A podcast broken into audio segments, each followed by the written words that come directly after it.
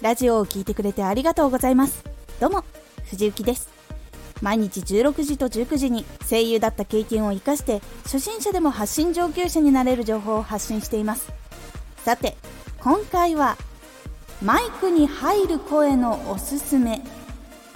これを最後まで聞いていただくとどういう音が声がよく聞こえるのかがわかるようになれます。少し告知させてください。YouTube もやってます。YouTube ではラジオでは伝えにくい細かいところをレビューしています。気になる方は動画チェックしてみてください。はい。マイクに声を入れる時にどのくらいの距離で収録すればいいかわからないなとなっていてどうしたらプロの人のように綺麗な音で収録できるのか模索していたことがありました。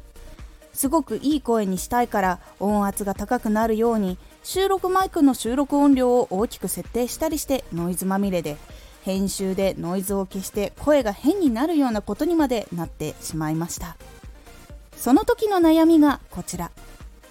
声はどう収録されたら正解かわからない。綺麗に収録するにはどうしたらいいのかわからない。マイクには適切な距離があるのかわからない。この悩みを抱えた時にどのことを見返していけばいいのでしょうか。ポイントは3つ。商品化されている音声作品を聞いてみる。部屋なりの音にならない。声の音を割らない。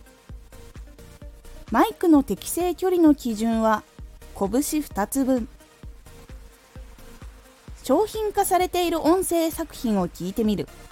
商品化されている音声作品とは吹き替えの映画やテレビアニメテレビ番組のナレーションなどです。今回はアナウンサーのようなマイクを使ってタイムリーで話しているものではなく作品になっているものに絞って聞くことでマイクにどんな声を乗せるようにしないといけないのかがよくわかると思います。部屋なりの音にならない。声の音を割らない。収録の音が部屋なりの音にならないようにするためにはマイクに近づくのがおすすめです。マイクから離れると部屋なりの音が一緒に入ります。部屋なりの音っていうのはこういう感じの音です。今マイクから結構離れています。片腕くらいかな。片腕伸ばしたくらい離れています。そうするとこういう感じの音が入ります。声の音を割らないようにするためには収録の音量を下げマイクから離れて声を出すことが大事になります。実際にちょっとやってみるので皆さんちょっと音に注意してください。どうも、藤幸です。ラジオを聴いてくれてありがとうございます。こういう風に音が割れてしまいます。これはマイクに近かったり、もしくはマイクの収録音量が高い時になりやすい現象になります。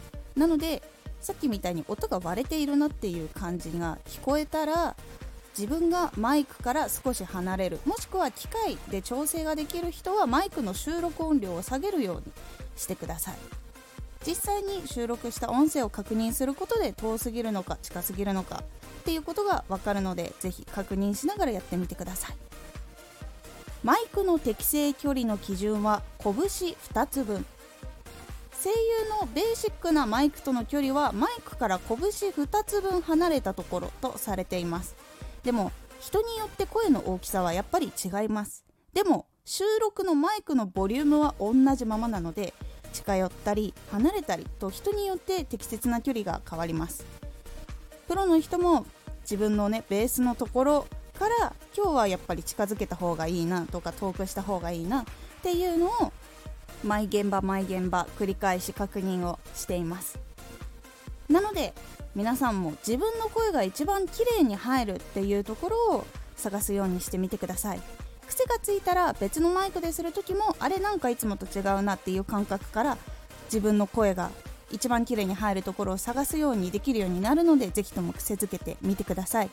今入っている声が一番綺麗に聞こえる声となっているのでこれをベースに皆さんも確認してみてください。いかがだったでしょうか？マイクに声を入れるのは声優以外の人だってやります。だからこそ本当はいろいろあるんです。どれが正解みたいな。てかそもそも正解がない。伝わればいいとか聞ければいい。っていうところもあるしそういうところでははっきりとこれが絶対的な正解です。っていうことは正直ありません。でもその中でも声優は作品に必要な音そしてキャラクターが喋っているっていうことがあるので部屋に響いている声を出すというシーンでなければ部屋なりの声を収録するわけにはいきません。声がクリアに聞こえないといけないシーンなのに明らかに声帯から出た声が部屋なりの音だったらそのキャラクターとその音が乖離してしまってえっ？て見ている人もなって多分アニメから集中力切れちゃうんですよ。っていうようなことがあったりしてしまいます。そのために声をきれいに乗せるということを研究をしている方が多いんです。この経験が参考になればと思います。今回のおすすめラジオ。ラジオ収録におすすめ。ヤマハ AG03 について。オーディオインターフェースでできることそしてあると便利な機能についてお話をしています。このラジオでは毎日16時と19時に声優だった経験を生かして初心者でも発信上級者になれる情報を発信していますのでフォローしてお待ちください。次回のラジオは収録に向いている部屋のおすすめです。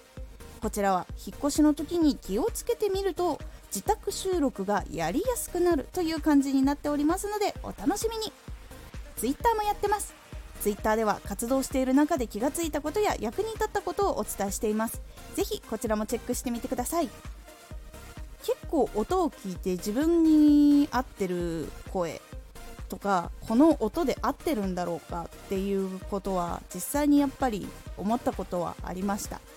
声優の時は音声を聞くことが完成までできないので実際にその時収録していた声が大丈夫だったのか距離は合っていたのかっていうことを確認することができませんでした。